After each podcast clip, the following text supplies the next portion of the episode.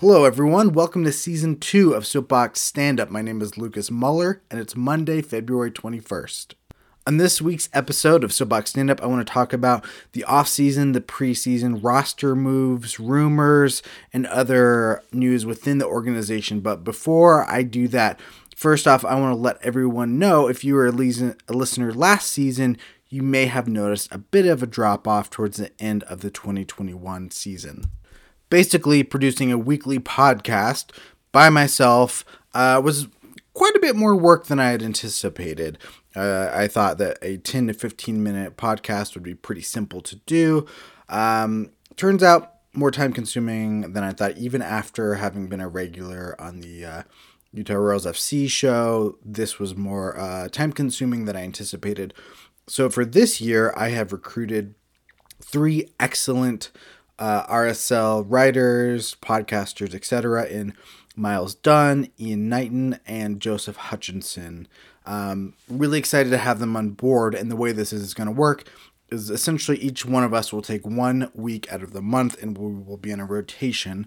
So it won't be just my voice you hear in here or someone subbing in if I, for example, I'm out of town. We will um, have a regular rotation. You'll hear more voices. I think that'll be really good for this podcast to be sure we can maintain a regular uh, schedule throughout the whole season as always, the idea is to have a 10 to 15 minute recap of the previous game, a game preview for the upcoming game for both RSL and the Monarchs, and then cover any news around the Real Salt Lake organization. Um, always shooting for having that in your uh, podcast application early, early Monday morning so you can um, kind of on your drive to work or whatever, uh, listen through what's happened within RSL recently. All right, I think that's enough housekeeping. Let's move on to the roster for Real Salt Lake. Um, right now, there are a ton of players that are still listed on the roster, so I don't want to go over each position. You need to bear in mind that a lot of these players will be with the Monarchs if you're uh, looking at the official roster as it stands right now. Uh, the Monarchs, of course, will play um, in the inaugural season of the MLS Next Pro. It's a second division league that um, is absorbing a good number of the uh, USL teams that are associated with MLS teams. So a lot of the MLS 2 teams will come over. This year, it's a bit of a shorter season for the MLS Next Pro, but starting in 2023, it should mirror the MLS season very closely. At the start of the off season, Real Salt Lake released a number of players like Donny Toia, Justin Portillo, those guys. Um, so they're no longer with the team. There's a few others. Probably the biggest outgoing move, however, was that of Albert Rusnak. Rusnak uh, had been in talks with the club on a new contract for months. We kept hearing uh, that the team was confident it would get done, but uh, from Rusnak's camp, it sounded like uh, wasn't happening or terms weren't the terms they wanted, things like that. And ultimately, after being linked to basically every team in every league in the world, he ended up going to the Seattle Sounders. Um, so that's certainly a loss for RSL's unfield quality.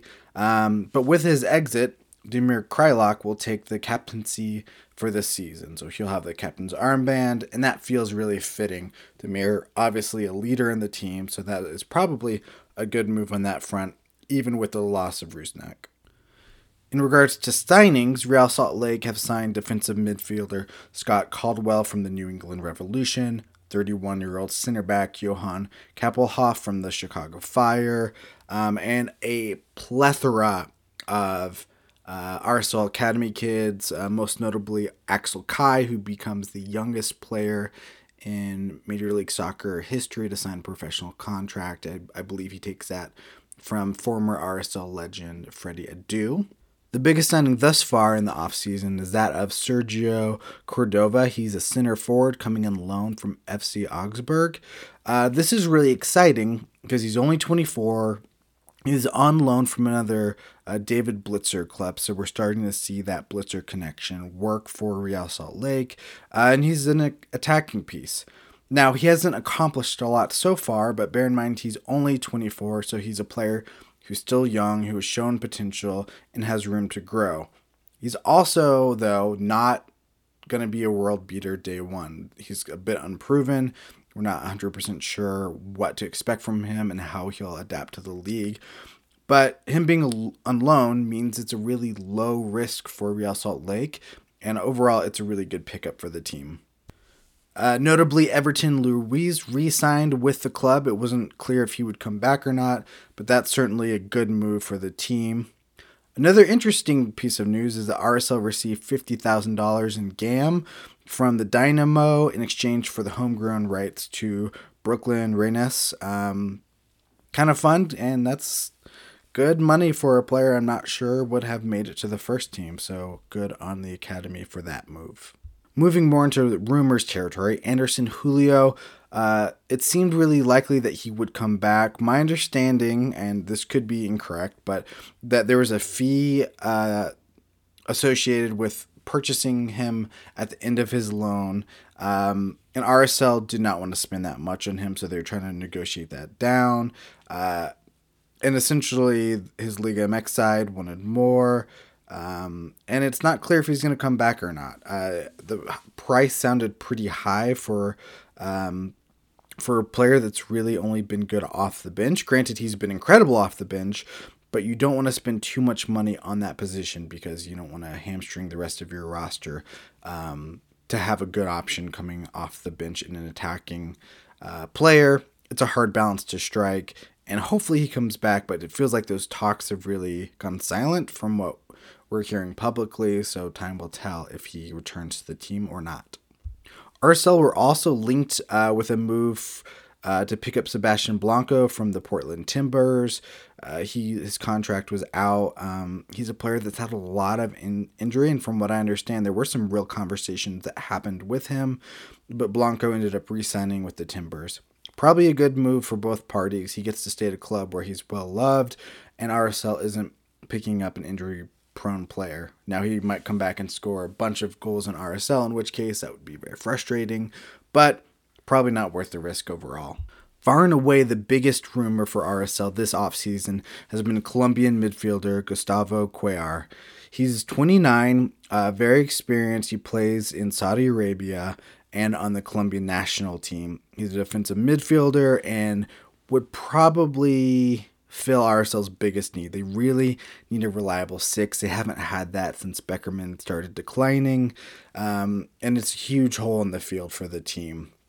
Uh, Everton Luiz, prone to injury, prone to a red card here and there. Having someone as solid as Cuellar would be incredible uh, for the team, but uh, feels like this talks have really dragged on.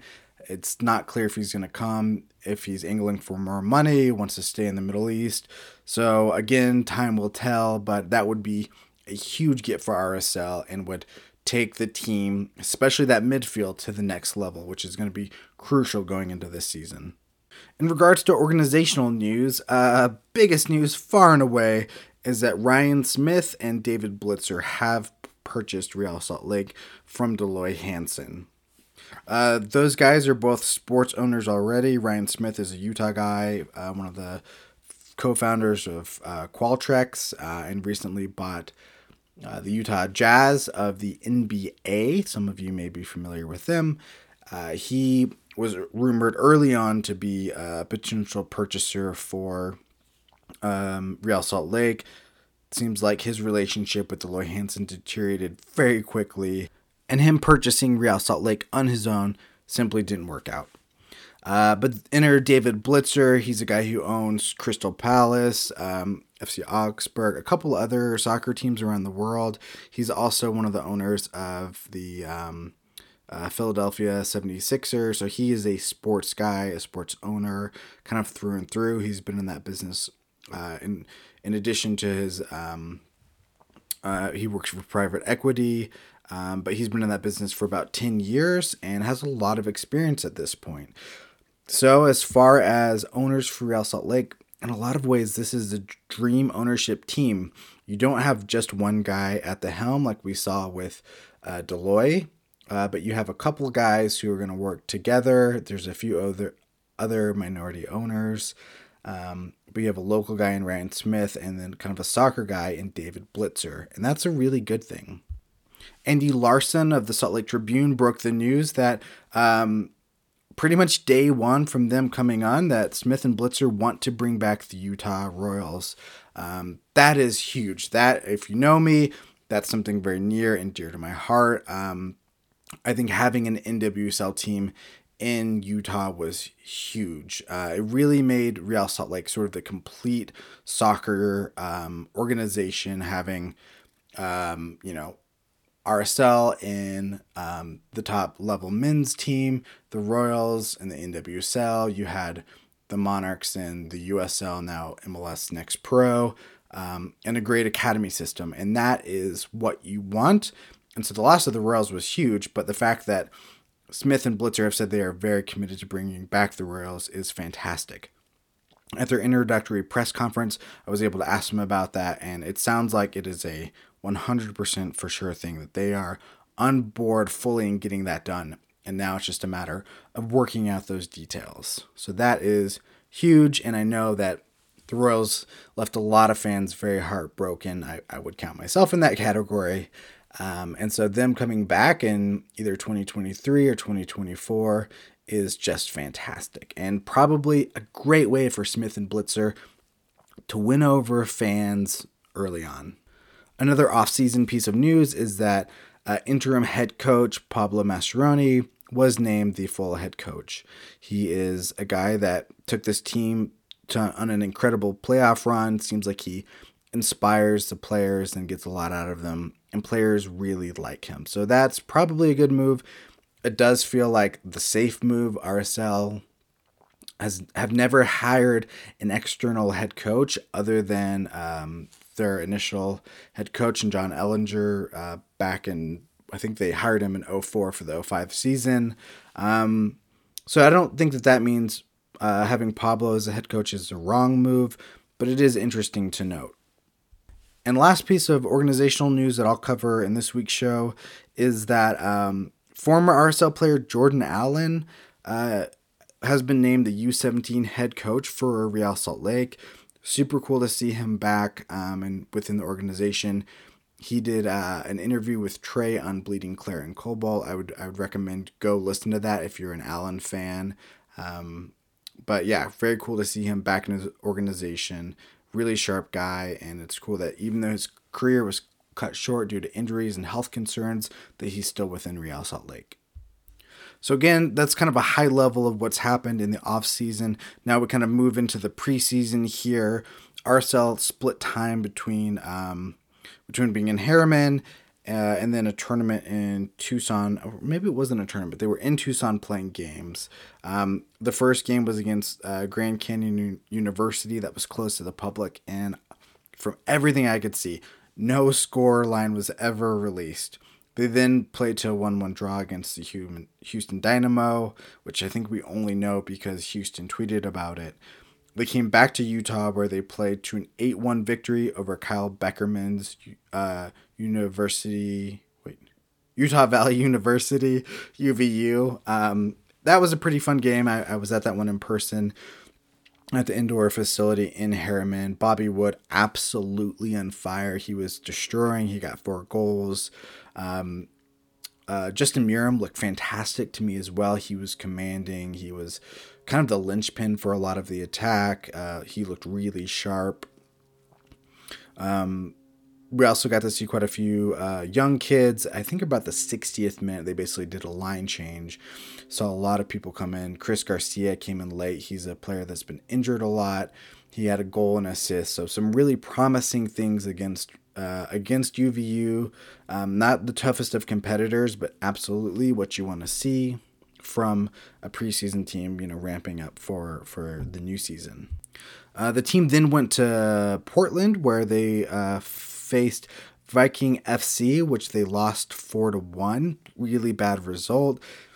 One of those games that hopefully you just chalk up to uh, preseason and some rust. Uh, Viking, I think, is in the middle of their season, so they're probably a bit sharper, uh, but definitely not a result you expect to see, and hopefully not indicative of how the team is doing. They then faced uh, Minnesota United. That was a 0 0 draw. That was not the strongest starting 11 by any means. So it was good that they were able to hold off a pretty decent United side. And in their last preseason game, RSL faced the Portland Timbers, who um, who defeated Real Salt Lake three to zero. Things had been going all right for RSL until David Ochoa was injured in the 70th minute, subbed out, and was replaced by Zac MacMath. After that point, uh, the Timbers were able to ship three unanswered goals past Real Salt Lake. Overall, it's hard to know how indicative these preseason games are for uh, in-season form. It's kind of all over the place. I think there's still bigger questions to be asked. Um, Probably in regards to roster, I think maybe another center back is needed. A defensive midfielder would be huge. Um, although if Cuellar comes in, that absolutely uh, settles that up. Another number 10 would be incredible. Someone who can replace Albert Rusnak. Elliot Fall did say that they have the budget for uh, two new DPs, and it's kind of just a matter of finding those and be sure you're making smart signings. But that's an exciting thing to hear from um, the general manager that ownership has kind of given the go ahead on that front. Right now, going into the season, if I were uh, calling the shots, I think my starting 11 would probably be Ochoa in goal, Brody, Silva, Glad, Herrera in uh, on the back line, but maybe have a uh, Kappelhof in instead of Silva. I, would like to see what he's able to provide. Uh, Caldwell and Ruiz. Um, in the more defensive mid- middle of the field.